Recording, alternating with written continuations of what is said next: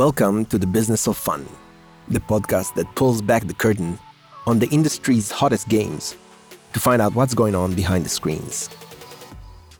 We are going to invite mobile gaming experts to spill the tea on their game success, how they work, why they work, and what they've learned along the way. Here's your host, Jonathan Fishman. Welcome to a special episode of the Business of Fun podcast. Today, we bring you the Science of Organic Acquisition webinar, featuring industry experts Shoham Lashkar, Amy Monier, and Katie Blechner. They'll share insights on the states of organic attribution in mobile gaming, organic marketing channels, and maximizing returns on organic user acquisition. Let's dive in. Hi, everyone. Thanks for joining us today for our webinar. So, um, I'll begin just thanking everyone and welcome. We're really grateful and, and happy that you're joining us today for our webinar on the science of organic acquisition. I know this topic is uh, very important for a lot of people. We've had uh, lots of changes in the ecosystem, hitting uh, paid, especially iOS 14.5 privacy changes, entering a recession, and paid user acquisition costs rising. So I've definitely heard a lot of mobile marketers looking at how to optimize their organic and brand channels. And uh, we really have the best people to discuss that today, experts in their field who I'm very happy to be speaking with. We have Shoham Lashkar, Director of App Store Optimization, also known as ASO, which is what you'll probably hear coming up as we speak at Zynga, and Amy Monier, Director of Product Marketing at Zynga. And for those who don't know, I'm Katie Blechner from the Mavens. We were formerly known as Store Maven. We create mobile technologies to optimize creatives, conduct growth experiments, and to measure performance. About five months ago, we were acquired by Zynga. So now I can very happily say that uh, and Amy are my colleagues and I'm going to hand over to you, maybe starting with Shoham to introduce yourself. Thank you, Katie. Uh, so, hi everyone. I'm Shoham. I'm leading the ASO team at Zynga. Uh, we are a central cross team, meaning that we support Zynga's top titles, including live games and new launches. Uh, I've been in the ASO industry for over 12 years now. Uh, before I joined Zynga, I was mainly leading ASO efforts in different gaming companies such as uh, SciPlay, and Alien, 888, and also was working at Moburst and was working with the most leading mobile apps. And I started my online journey as an S- SEO manager for web brands such as 888 and Caesars Casino but ever since I engaged with mobile marketing, it became my passion. And so this is me in a nutshell. And I'll have Amy introduce her amazing self. Thanks, Shoham and Katie. Um, hi, everyone. My name is Amy. Um, I'm Director of Product Marketing at Zynga. Uh, we have a few directors of product marketing. I currently oversee the casino division and Words with Friends. Um, similar journey to Shoham. I uh, started a very long time ago, and I'm not going to give the date because that will give my age. Uh, in search engine optimization, it was one of my first uh, intros into online marketing. Uh, really just enjoyed and loved learning how to write for Google and the algorithms that uh, it runs, uh, which brought me into my online marketing career uh, picked up a lot of skill sets like email marketing, affiliate marketing, lead generation. Uh, finally, kind of finding myself as a co founder um, at a previous company um, in mobile, doing both uh, B2B mobile uh, products to support uh, monetization for apps and games, as well as actually building our own apps, which were live streaming and dating apps. Uh, so I have been in the SEO industry and the organic, as we will define that, uh, marketing industry for uh, over 12 years and uh, specifically in mobile for over nine. Amazing. So you've both proven my point that uh, we should have some very interesting conversations. Um, our agenda for today, um, since it's only one hour, we had to be limited, is uh, to cover the basics of what organic acquisition really is, uh, the intricacies of organic, um, and especially versus a paid uh, user and then we'll go into the details of how to measure success. We also hope to have time for a Q&A, so please feel free to send over your questions um, via the question part. And um, I'll also show you there how we're hoping this will play out, that we'll end up with um, some summary and tips to leave you with something to uh, get started with um, after. So um, I guess uh, if we don't get to cover all the questions, just a reminder that uh, we'll follow up uh, individually or separately afterwards. So definitely, please share. We want to hear from you. Um, and uh, yes, I think I'm going to stop sharing the screen and uh, begin with all of us on screen. And uh, what I think we should do first is define organics. Um, there are potentially people on the call who really know what's going on um, and have a lot of experience. We're really focused in on mobile organic, mobile organic acquisition, obviously more from the gaming lens, but um, the techniques extend across other apps as well.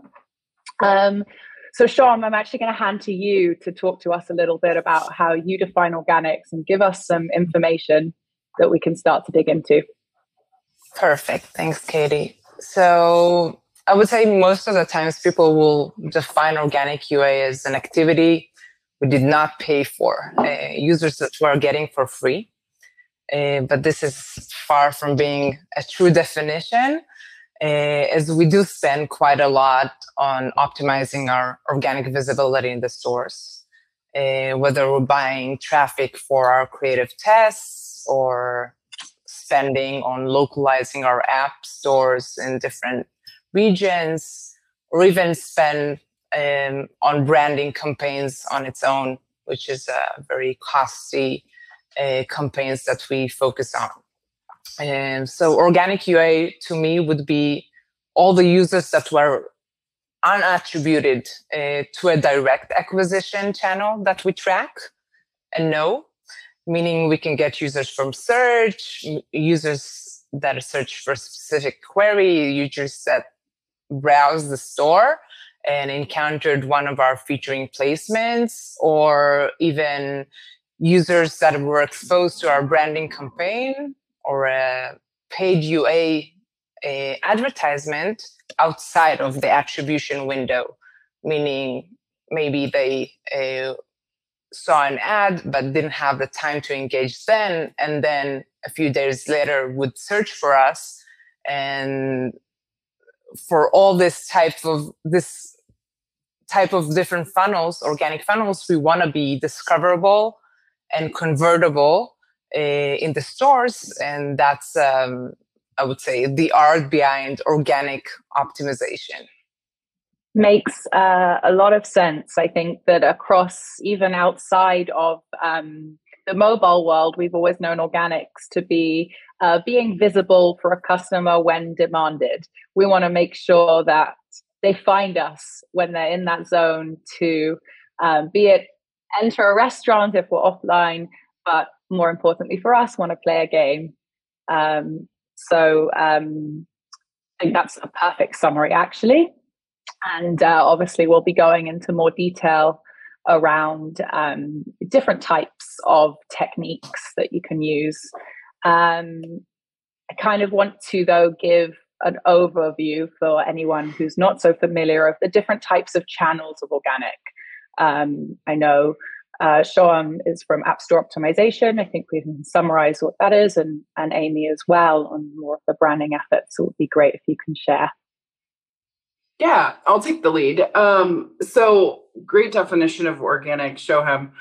I think when we think about organic channels, there's some very specific ones that Shoham will uh, talk about in the stores and in how they're registered if you go into your dev consoles and you look at your acquisition channels. Um, but I want to start at like a higher macro universe of just what organic channels may exist, and maybe some you've thought of, maybe some you haven't thought of. Um, you know, for me, I've done a lot in um, performance marketing, growth marketing, as well as brand marketing. And it can get confusing between all of those terms and, and really what they mean. And and sometimes it's not easy to um, disassociate one from another because they all impact each other and potentially can help conversion rates uh, become higher. So I think when we're talking super high funnel, um, I know uh, top funnel means a lot of things to a lot of different people, but I'm talking pre um, anybody ever getting to your website or your store. Uh, there's ways to influence and to brand yourself. Um, I think some of the most common ways now, and it kind of depends on your product and what your age groups are.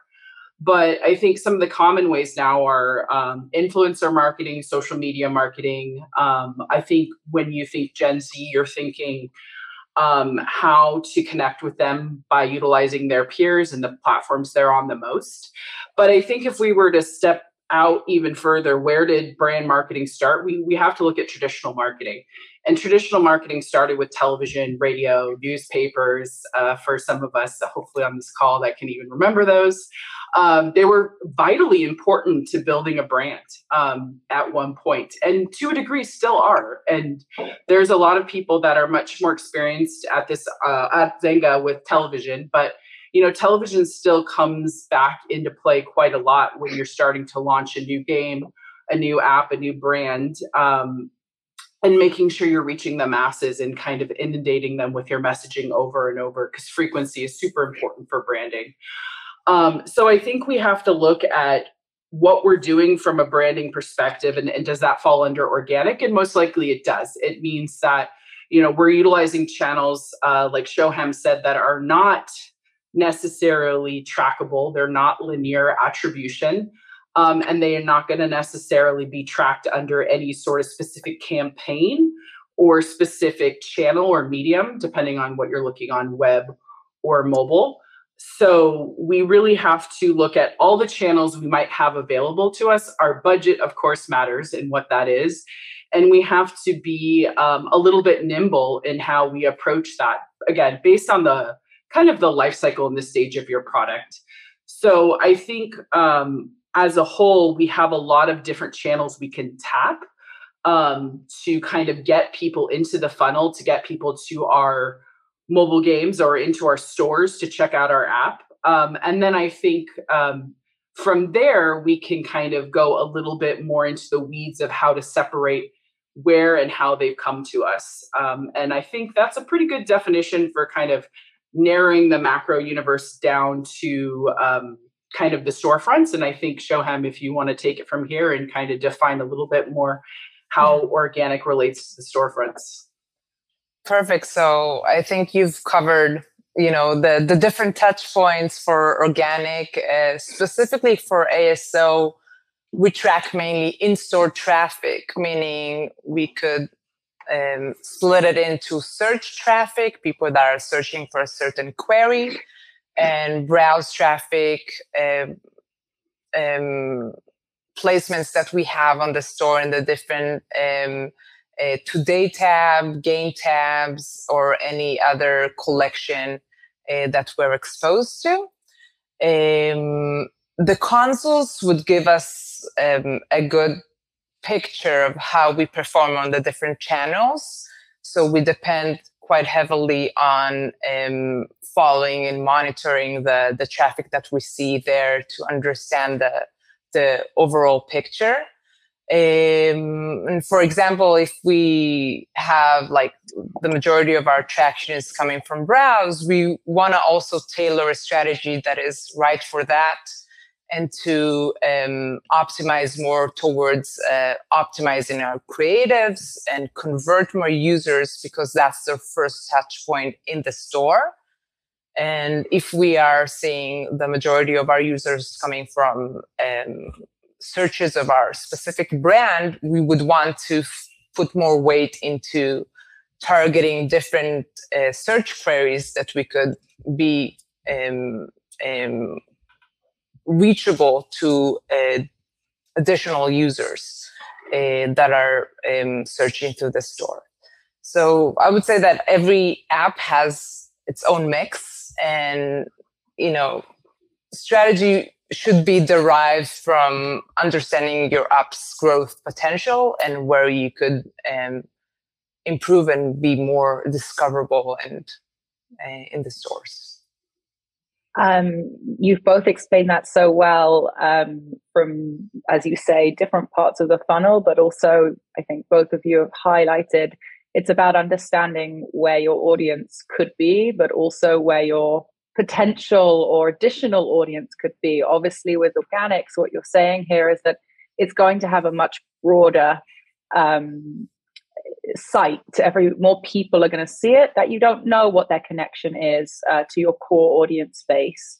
Um, and that obviously changes the way that you construct your campaigns, the way you construct your creatives, and everything you do. I think another thing you're highlighting on quite strongly is about um, understanding what makes your product so valuable or what it is that connects to your audience. I think it'd be really interesting to explore that a little bit more. Um, you know, what is what are the differences between an organic user and a UA user? Um, do you find that there's a difference, and, and how do you navigate that? Um, so, Shoham, I, I'd love to hear a little bit from you to start with. Okay, so we'll start that.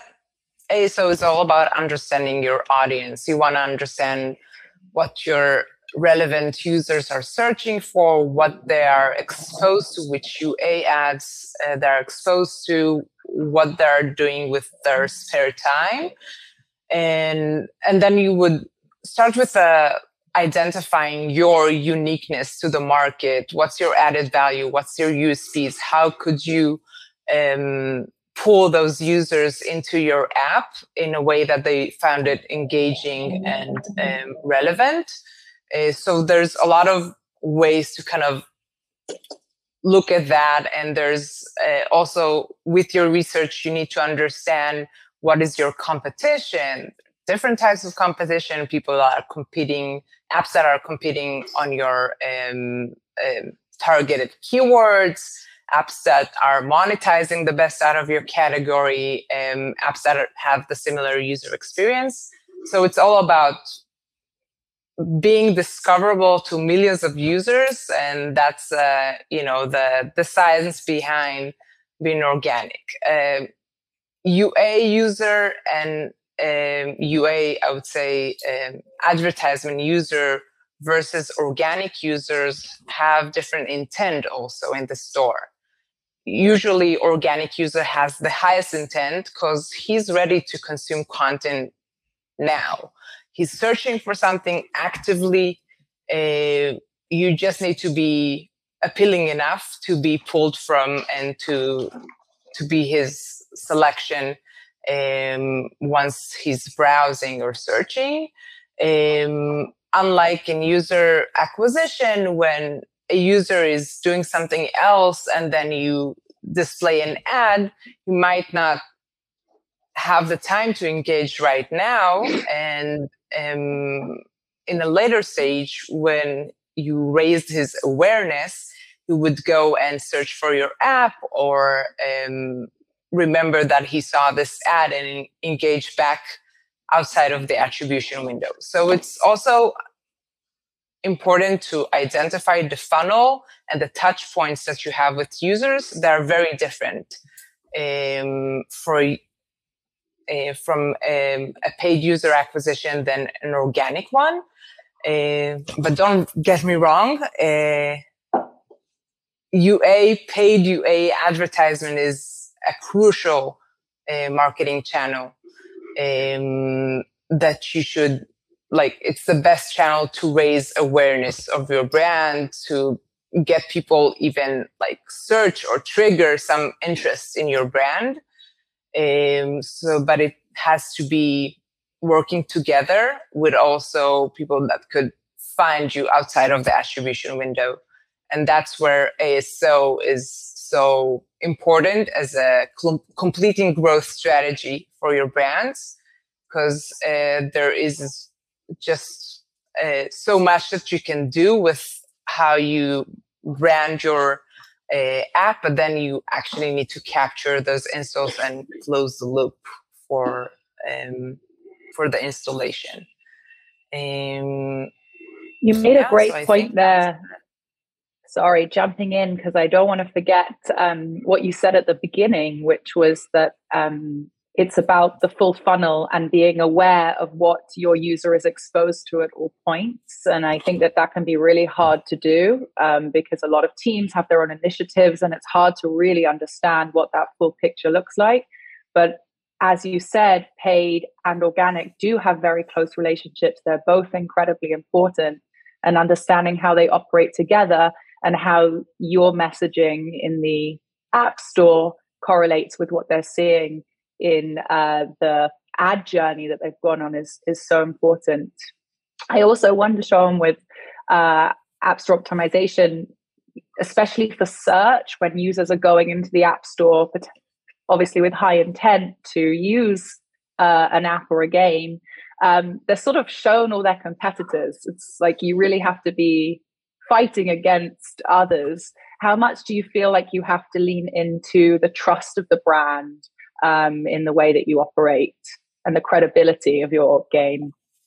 So first, you need to to have some kind of alignment in messaging. You can show this UA ad, and then people will land on your page and not see the correlation between it. You want to keep a consistent, I would say, engagement funnel, um, but also um, once a user was exposed in the past to your brand, he's more likely to choose you out of a list uh, in search. Mm. Uh, so it's it's very much important. Um, you know, it's it's the three first seconds that users would actually make a decision. You want to pop out uh, from the crowd, and you also want to to kind of engage the user in an emotional, I would say, decision uh, for him to choose choose you out of the the bunch. Um, you could have some different tactics to do so, but it's always great if you could work with the UA teams and drive a strategy together. So you would have the the most, I would say, engaging and optimized funnel uh, down the line. And uh, Amy, I, I, think it's interesting to hear from you as well, especially around um, the idea of intent. We know when someone's in an app store with that organic funnel, they're directly going into the game. But a lot of the channels you were talking about, it's not the case. You're trying to capture attention and encourage an action that wasn't necessarily thought about before. Um, so I'd love to hear a little bit about you about how you see um, the way that you would engage in those channels? Yeah, I'm going to go back to just reminding the audience with the kind of original question, which is like, how do we get to know our audience, right? How how are we looking at that? And I think Shoham, you did a great way of showcasing in the store what directional data we can use to kind of infer certain things from our competitors about potentially our audience. Um, I also think that's hugely advantageous when you're launching a new game. You don't have a core set of players to necessarily model any sort of information on. But I'm going to talk a little bit more about like a live service game because I'm I'm sitting on live games and um, while launching a game probably needs to be its own webinar, uh, there's definitely a, some overlap here, but I think some of the tactics I'm going to explain are more useful to people that already have a group of people that play the game. So, the way I think you start by knowing your audience outside of the storefront information that Shoham gave is actually like product out um, and and really understanding who your current users are um, and and what kind of characteristics and potentially data points you can um, get from them. So um, aligning with a consumer insights team and or a vendor that provides those services that can do qualitative surveys on your users and your user experience can be extremely valuable. It's extremely valuable for marketing. It's, I would even argue it's more valuable for product managers if they're any in here when they're designing features and and potentially uh, trying to figure out what new things they can give their audience. Um, but something I know that was really valuable that we did on um, on all of our games here is is kind of archetypes, right? We we look and we group people according to characteristics of how they use your app or game and, and we put them in buckets and we we name them silly names and and we kind of learn to personify these groups of people and, and we give them personas um, and i think there's two different ways of doing that and, and i just want to kind of give uh, two different examples and, and both are are helpful um, one is getting first party data right like the hard demographics of your user the things that you're used to seeing um, go into a paid acquisition campaign like geographical locations, ages, um, you know, potentially um, other demographics if you have the ability to to collect them first party wise. Um, I think this is what I mean, to the dawn of time when online marketing started with Google Ads, this is what we did, right? We we try to figure out who we're targeting and we we put those as filters in, in demographics. I think the fact that we're seeing a lot of privacy pushback on first party data and giving that data to third parties we've had to become really innovative of what other things can we learn about our users that are not necessarily demographics that are sensitive PPI, right? Like personal identifiable information, PII. Sorry, you spoke there acronyms. There's a lot of them. Um, but I think in general, you want to stay away from PII because you're not going to be able to share that with anybody, and especially a paid user campaign. At some point, we're just not going to be able to. So, you know, it's really now learning characteristics is the way I look at it. Like, what are the defining events and characteristics that these users, as a cohort, as an archetype, are continuing to do? So, perhaps they invite their friends perhaps then and we call them the social group right or perhaps they're the overachievers and they're the ones that are constantly checking and opening your app and reopening your app and and just have this ferocious appetite for content and events and, and we want to go after those types of users um, and i think this exercise is really important to do because it allows you to kind of understand what your healthy segments are and your unhealthy segments. And now, from a product perspective, um, you can kind of anchor in by bringing in certain um, users working with um, Shoham's team and, and um, the ASO team, and we identify, hey, we really like these types of users that play a variety of game modes. They monetize better. So we want to work with you to design a storefront that showcases the variety of storefronts. And then we want to work with the UA team to showcase the variety of game modes we have because those are the users that are the most valuable. Those are the ones that have the highest LTVs, whether it's paid or organic. Um, so I do think it's important to work closely with your product team, work closely with your CI team, figure out characteristics that could help identify buckets of users and then almost use those buckets of users to inspire UA teams, inspire ASO teams to see, hey, can you guys help us narrow the top funnel and try to find um, people that have these characteristics? And I think that that is going to be predominantly the future of finding users that have a high LTVs, no matter what funnel that they may convert from.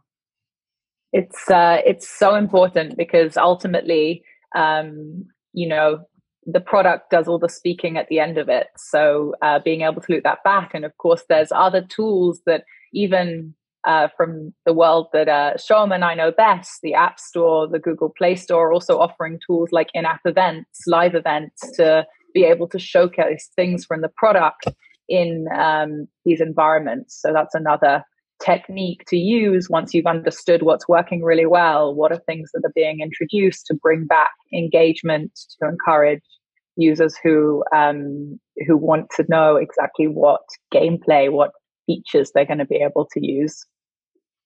I want to move on to probably uh, the most complicated but uh, the best thing about organics uh, is and the scientific part, the most scientific, how do we measure this? Um, you both said very clearly that it's uh, organic is when it's not directly attributable to a campaign. Um, so, how do we go about understanding uh, impact? Where should we look? Um, and what should we expect? Um, so, yes, Shoham, I'm handing to you to talk us through that to start with. Mm-hmm. Okay, so I would say like install are the key measurement metric for organic UA. You would want to measure the growth of your installs over time.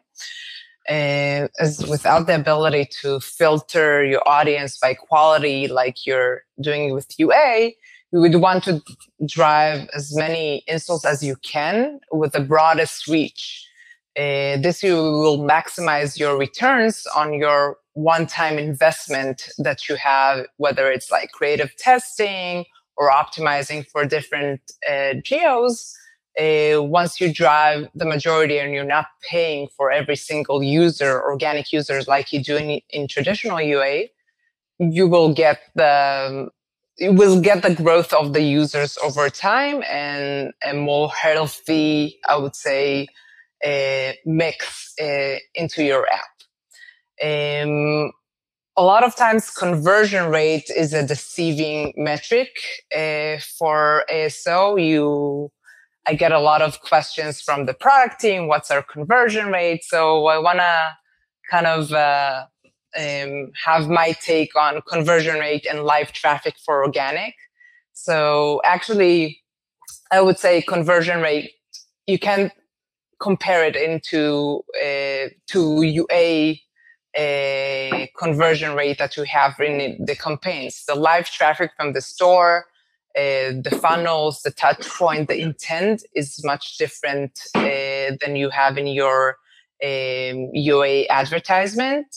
Um, the conversion rate from organic users, if someone, let's say, searches for your brand, he has the highest intent to engage with this specific app because he was searching for your brand so the conversion rate could be 100% even sometimes. Um, but I would say it's more complicated uh, to measure conversion rate because over time you want to see in ASO specifically uh, with your efforts, the conversion rate goes down and it's a positive signal because as as you progress and you're ranking and you're broadening your reach on different terms and you're ranking for this term that is not your brand term, uh, you would get more traction into your page, uh, but users with less intent.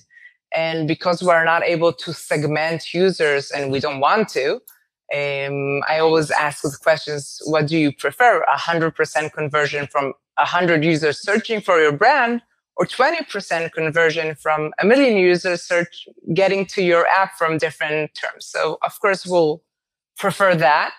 And that's, um, I would say, the difficult uh, discussion sometimes we have uh, with people that are used to performance marketing and there they have a controlled, I would say, environment to compare to. The only way that we would um, I would say, compare conversion rates of some kind is through um, a testing environment where we um, buy specific traffic, we show them different variants of creatives, and we see which creatives converts better. That's where we want to uh, see the the most, I would say, convertive element in the store. Other than that, live traffic is actually over time we want to see the conversion drops and our exposure uh, and reach uh, increasing uh, as well as our installs. We need to make sure that our installs are rising uh, at the same trend. Yeah i think uh, there's actually a great question that's come through that i, I want to ask because it directly relates to what you're saying. Um, Masha asked what would um, be the measure instruments for organic QA? i think you've highlighted some of those, but, but go through that again. And how do you get the return of investment short and long term? And I think that's a great point. What can you expect from the short term? And is this more of a long game? Do you need to wait a certain period of time to see um, the positive trend or similar? Okay, so it really depends on your product. And I think it would give us a, a nice segue to also talk about a little bit ASA. There's some hacks that we can have from like understanding our organic I would say conversion rate from specific keyword, like how uh, which keyword is more important for us to increase its visibility in the store. Uh, we can learn that from our ASA campaigns because they are, um, I would say, securing the top position for different terms, and we can see also the revenue potential for a certain keyword where we're not able to pull this data straight from the stores, um, not from all stores. Um, I would say organic marketing in general is a long run game because it takes time to build brand awareness. It takes time um, um, to prove to the algorithms that you deserve a certain ranking, that you engage well uh, the users. It's also a combination between how good is your products. Thankfully, Zynga has really good products, So it, it, it's kind of, it makes the, the game a bit more easier for us. Once we achieve a certain ranking, we're able to maintain it for a long time. But overall, it's a very sustainable method, I would say, because you don't need to pump in money all the time. In traditional UA, once you cut the spend, you're also cutting the installs. But in organic, once you achieve some kind of visibility, even without spending another dollar, you would still gain a lot of installs from it.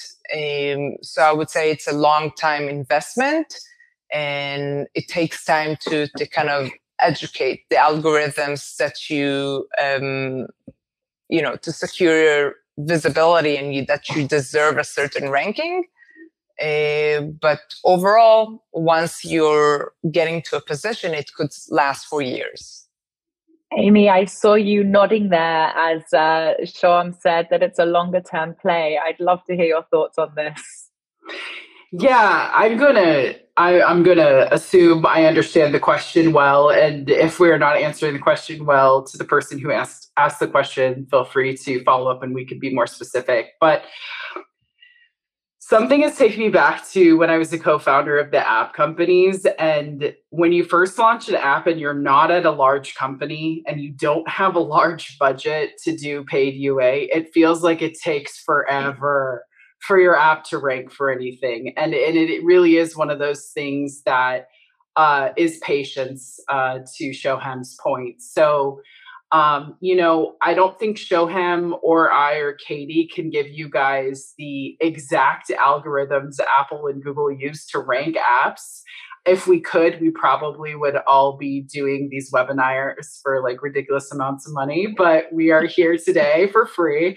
And I will tell you that um, most most of the time there's going to be a, you know, and again, Shoham, you can definitely counter my my point here, but there's a healthy mix that the Apple and Google are going to look in and where you rank for generic terms, competitor terms, and your own brand terms. Uh, obviously, the higher intent, the higher conversion rates, the higher likelihood you'll rank higher for those. Um, conversion rates does matter to a point, um, especially on your own branded terms, um, competitor terms, and to a point, uh, just generic genre. Um, but also, you know, downloads is going to go into that algorithm too. So while you can sustain a ranking, uh, you kind of need some uh, install velocity to get into the charts where I think is like a range where people will actually find you. We know people aren't going, I mean, they, they scroll infinitely on Instagram, but you know, probably in the store, they're going to, you know, if you're not in the top 10, you're not going to see a dramatic effect coming from organic um, installs from a keyword. So, uh, you know, you've got to take that into account. Reviews matter a lot.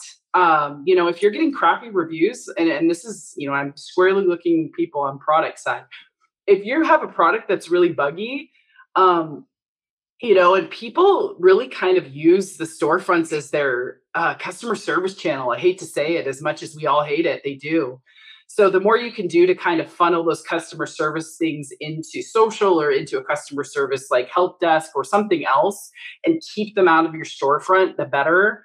Um, but you know, there's always going to be a healthy balance of how many installs you're driving, what's the conversion rate for these keywords, and also, you know, how are you rated by your users? And I think those are some of the three biggest things that Google and Apple will look at to decide, hey, you, are you worthy of being in the top 10 for this keyword? And, and you got to kind of think about it like that. And uh, the last thing I'll say, I'll turn back to you, Katie, is just I really think my personal piece of advice is Google takes longer. So stay with it if you're on Google Play and it's just taking forever to move up those charts. Google's sophisticated. They understand that they they want to keep you in what I call what we used to call the sandbox for a while um, in SEO, and they really want to observe you before they decide to kind of power rank you, is the way I would put it. Um, Apple, hopefully, you would start to see more success in, in moving up charts and getting more organic rankings for keywords or uh, categories um, faster, just based on um, my personal experience. Yeah, you, you touched on some really important points, and Google have been the most uh, transparent in saying that the crash rates, the app not responding rates make a huge difference to yeah. how um, they rank you. So they do want to see, especially for newer apps, uh, more stats over time to understand whether this is something they want to put their name to in their product. Um, but uh, I believe the same will extend for Apple. Uh, they just haven't been as explicit about that. Um, but yeah, there's uh, plenty of things online, I think, on our website as well about what we think might be going into those algorithms. Yeah, and Google Play, I would say it's more about the user experience. They put that in their top priority they want to make sure that the user search for an app is the most relevant and engaging app uh, for that query. Uh, where in iOS, we see a lot of success once we um, lift those budgets uh, and invest more because they have more of a economy approach in their store business approach, I would say. I completely agree with that. Um, I cannot remember who mentioned this, maybe both of you, but uh, talking about uh, the value and the importance of ranking highly on your brand. Um, and I think brand keywords, brand terms come very nicely into Apple search ads because Apple has the functionality that you can advertise on keywords that are relevant and that will appear above any organic listing um, and I know, of course, it's very, very important in many ways to uh, run paid uh, paid channel on your brands for ASA. But um, I'm interested to hear about what you think of that and how that has an impact on um, organics. Amy, I'm I'm handing to you. Ooh, my turn to go first in the hot seat. Yes. All right. Um, so Wow.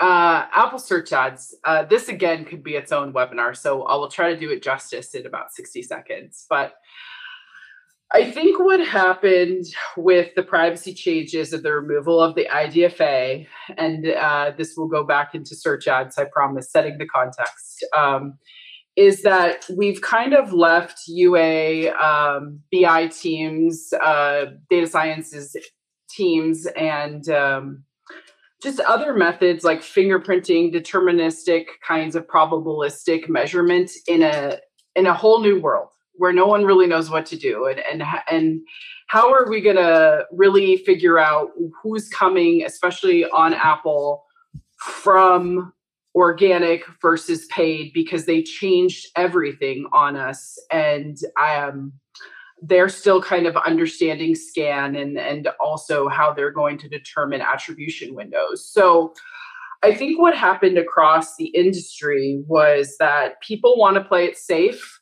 and they wanted to spend where they could track and so there was a surplus like all right, well, Apple Search is a self attributing network, and we're going to go ahead and uh, kind of pour our budgets into Apple Search because we can measure it and we can track it.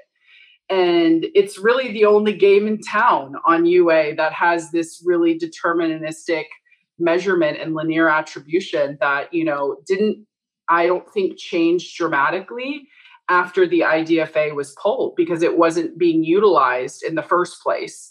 So Apple Search Ad just all of a sudden became like just the most exciting thing for UATs in town. And I personally I get it because you you can do your predictive ROAS or ROI modeling based on that and it's it's safe and it's it's reliable. Um, but I think there's a danger here and I think we need to be aware of what potentially we're doing, which is we may be inflating um, budgets, especially around our branded keywords, to a point where we're almost cannibalizing ourselves. Meaning, um, we may be bidding more to pay for somebody who would have downloaded us regardless if we had not had that ad. So, you know, there's kind of a saturation point. And I actually ran, and I'm going to do a quick shout out to StoreMaven. I ran an amazing regressive analysis on and kind of figuring out what's that saturation point and, and plotting it on an XY axis and kind of figuring out that sweet spot, right? Like, here's how much we want to spend on brand keywords so that we have most of the share of voice and, and that we capture and, and can even play um, a game where we keep our competitors for from capturing that share of voice. But at what point are we oversaturating our branded keywords? And and we're bidding too much and we're we're paying too much to apple when we probably would get those impressions regardless. And it's very sophisticated. I, I just want to continue to reiterate that's why i had to work with a company like StoreMaven this this is something that a data science person probably needs to do um, an analysis on and probably not an average marketer. But but having um, you know a company like StoreMaven or tools to be able to do that is, is extremely important. So I think when it comes to branded terms, there's there's kind of two approaches there, which is you know you have to ask yourself realistically um, am i overspending on branded keywords? And if your brand is huge like mega you might be because a lot of people are going to look at your brand and convert highly f- and you know your cvr rates are going to be high for your branded keywords because you've established that trust. You're running television you have influencers things like that. Maybe if your brand is brand new and, and it's just you know it's like not well known maybe you should spend more on your branded keywords because you're trying to solidify those placements um, but I don't think branded keywords as ASA should be the end all and be all of a strategy. Um, I think in some ways it's a highly complex thing to do because of the fact you're probably also getting re-downloads, reattributed um, installs in that uh, campaign, and thus it probably needs to be investigated even further and really scrutinized. Um, but in general, I think Apple search ads can also be an, an extremely powerful thing. Um, you know it, they allow us to bid on competitor terms and and we may not rank for competitors but now we can get first position above them. Um, and we can also uh, bet on generic terms which could be really important and valuable if you're trying to establish yourself as a leader in that category of game. So um, i don't think apple search ads is all evil but I do think there should be high scrutiny um, on UA spend on branded keywords, and and I think it's a healthy conversation. And I'll turn it over to Shoham to have with your ASO team and and how it's going to potentially impact their numbers and their measurement and their volume coming through organic. Thanks, Amy. So nicely done. I think you've mentioned um, and nailed the the reasons for ASA being uh, so successful these days. I would also say that due to the deprecation of IDFA, it's just a lot of the users that we were able to target to different networks and to kind of catch them before they arrive to the store, they were attributed to a different network. And now with less spend on different networks in iOS, and the ability to attribute them to a certain campaign, um, they're being attributed as ASA. Um, and and it's so successful because the it's the organic funnel actually like the user is searching. He has the highest intent. He wants to engage. He has the time to engage the availability to engage. So if he's going to see something in the first position he would engage with it um, more successfully than any other um, funnel um, but let's not forget that ASA has the downside of not having 100% impression share, meaning some of the users would not even see your ad if they're searching for a specific query. And there, that's where I come back back to organics. And by securing the first position uh, organically, 100% of the users would see you either in the first position if there's no ad displayed or in the second position. So always the organic, I would say, visibility uh, at the top position is um, has the highest potential to for installs because of that specific uh, market share, uh, market impression, um, visibility for ASA. Uh, so you would want to do both. And as Amy mentioned, you want to do it in a smart way that you're not, not going to cannibalize any way users that you would be getting for free.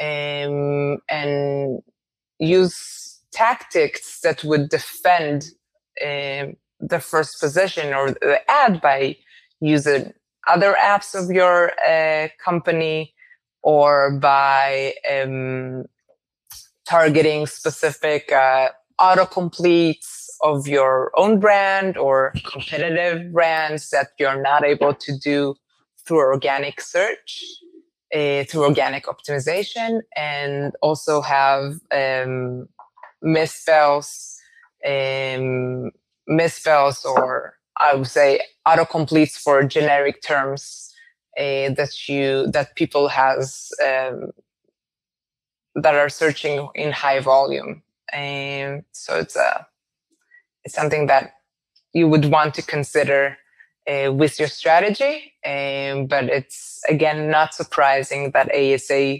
became this. Uh, um, I think that's the whole point in IDFA deprecation uh, is for us to be using more uh, of the tools suggested and um, we the user's nature is with high intent so we're definitely seeing it's worthwhile for us.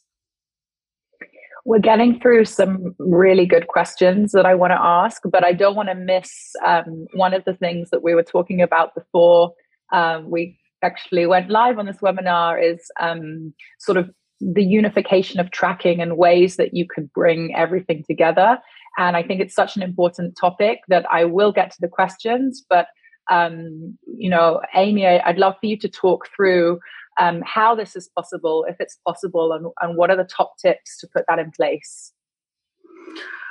Um, I'll start off by saying it may only be possible in my dreams. And if anybody uh, builds uh, mobile measurement uh, platforms out there uh, please listen to my dreams because I, I really do want this. But um, I think there's a there's some context here that I want to give about what's not going to be able to be tracked and and just the state of the union and then what you can do and, and, and the things and the conversations that you may be able to have with your team to try to get it to a better point than it may be now. So um, I think in general, it again, there's not only privacy changes that are happening on, in mobile, and we're really focused on mobile today. There's privacy changes that are happening on the web. And um, all these privacy changes are going to impact any tracking technology that is third party that has been created. And there are tons of them on the web and uh, less and less of them on uh, mobile. But again, there are some leaders like Adjust and AppsFlyer and things like that that we look to in terms of determining um, how we have our uh, mobile measurement protocol in place. But I think in general, where people overlook it is sometimes in the non obvious spots. So, of course, you're going to set up tracking on your user acquisition campaigns. I mean, I don't know anybody that doesn't. Um, but you know have you thought about leveraging uh, deferred deep links or deep links through AppsFlyer or adjust on your social pages because what's going to happen is potentially your social media team is doing a lot of branding and they're getting you know new users into the funnel but they're not getting credited for that and it, it is going to get lumped in as this untracked unknown potentially even organic source when in fact, you could have some linear attribution if you unified your uh, tracking platform under one MMP. So, you know, one area that we do is we look at social, and and we uh, we feel really strongly about having the same MMP links on our social pages, even though it's a completely different team than the UA team. Um, I would say it even stretches into email. Um, we do a fair amount of email at this company and while emails aren't necessarily producing a ton of first time users, sometimes they are because we do a lot of cross promo at this company. But um, sometimes there it's just about tracking those reattributed or or re-engaged users as well and and having this kind of one system where you can look at your email your social your UA, uh, potentially your influencers, whatever you have running, everybody is using the same tracking platform. And thus you can have somewhat of a holistic view of how um, potentially different channels may be driving um, different installs um, to your stores. And then I think one step further, working with your product team, I think this is probably Katie's favorite story, is you know a lot of times product teams are doing referrals, and if you have an extremely social game, uh, one that it's like you know it's there's a high likelihood of someone saying sending out an SMS with a link or sending out a email or a Facebook post or whatever it might be, and there's a link attached, and you're giving the link to the users that are like unique tracking links. A lot of times, product teams aren't looking at what tracking uh, we're using in marketing, and they're not realizing that hey, if we knew, you know, how many player to player conversions we're having, and we used a unified tracking system, we could actually see the value of pushing more. Uh, I would say more volume or, or more users to invite their friends, we can reward them higher because we know their LTVs of the value of the users they're bringing in. And, and likely it's going to be really high because these players are being brought in by a personal friend. So there's a connection there. So I think you got to look at all your marketing channels and you got to work with your product marketing or all of your marketing teams and say, hey, where can we unify the tracking? and and, and can we make sure we do that? And then also in the product where where are we not uh, potentially tracking new installs or even reinstalls where we could?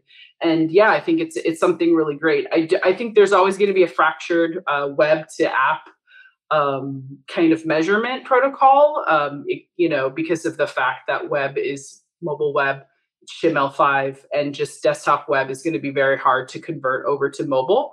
But I still think we should try. I still think we should try to get the tracking in place and and using one system to kind of unite them all and therefore you can build more dashboards and databases and queries uh, that work for all teams rather than just one singular team at a company.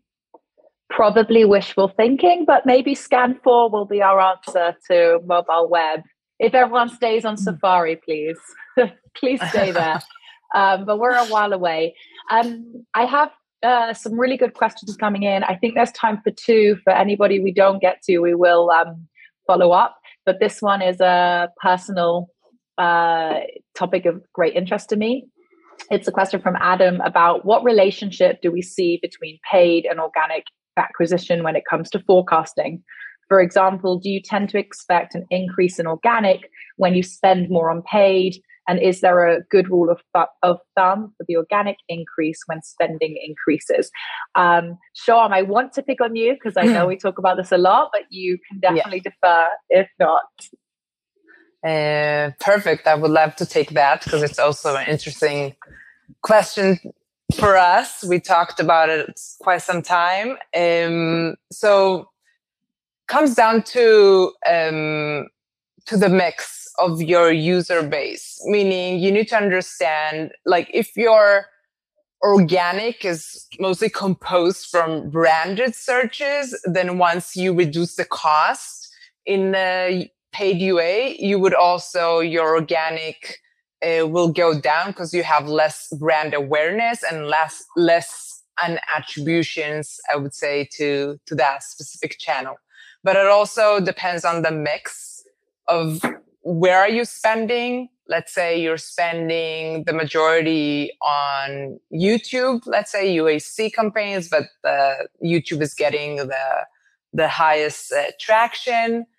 A YouTube users that you know went to YouTube to see this funny cat video uh, and seeing your ads pre-roll uh, before that are not likely to engage now because they went there to see a different uh, type of video but you would still leave a mark if your uh, brand was awareness was high and then they would go outside of the attribution window and search for your app and then you would see uh, that once you stop spending on youtube you have some kind of portion of organic users uh, going down. So it all depends on the mix. We have apps that are i would say 85% organic because they are ranking on top key generic terms and not just um, you know um, getting uh, installs through the organic.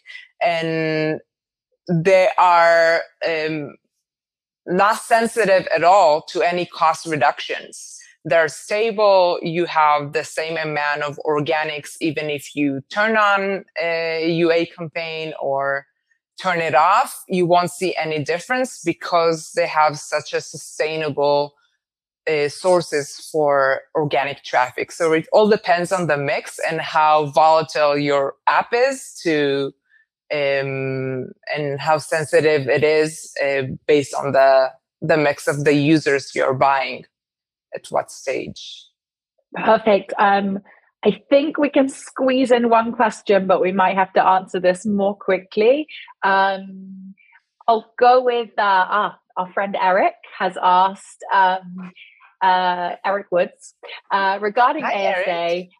Yeah, um, Apple now offers the ability to bid on the Today Tab campaigns um, as well as on search keyword, keywords. How, if at all, do you see the new Today tab placement influencing ASO strategy? Um, okay, so I would take that as well. um, so, kind of became really hard uh, reviewing the analytics behind um, iOS with all the recent changes of CPP, the different placements they now offer. We still don't quite know how they're gonna be funneled into like the backstage if they're gonna be um, considered um, with their own metric of browsing, paid browsing, I would say. But it's definitely, um, I would say, a tool for us to leverage our brand presence. And it's even, I would say, more valuable because we know that in-store traffic is um, is engaging a lot of our users. Uh, so we want to use that in our ASA, I would say, strategy um, uh, going forward to see how we could maximize the, the brand awareness. And it would help us also, I would say, in search. Um, over time because then we'll get some tractions from from their browse section. But when users would see us also in uh, organic featuring placements it would have um, some kind of familiarity with our brand and uh, conversion rates. Amazing. I'm sorry to have to cut it off. We've hit the hour mark which i think means we're going to have to finish. And I just want to thank Amy Shoham. I've also learned a lot. I feel like, uh, Amy, you've brought out two topics that we should follow up with launching a new game, going into ASA in more detail. So uh, we may pick on you again for this, or we'll just take it offline and chat about it ourselves. Thank you, everyone, for taking part. And uh, we'll send out the recording. And Brian, I saw your question and we will come back to you as well. So thank you for thank you so uh, participating with us. Thank you, everyone. Thank you Take all. care. That's a wrap on this episode of The Business of Fun. To learn more about Zynga and Chartboost and how we can help you on your mobile gaming journey, visit chartboost.com. Don't forget to hit that subscribe button on Apple Podcasts, Spotify, Google Podcasts, or wherever you get your podcasts so you never miss an episode. Thanks for listening.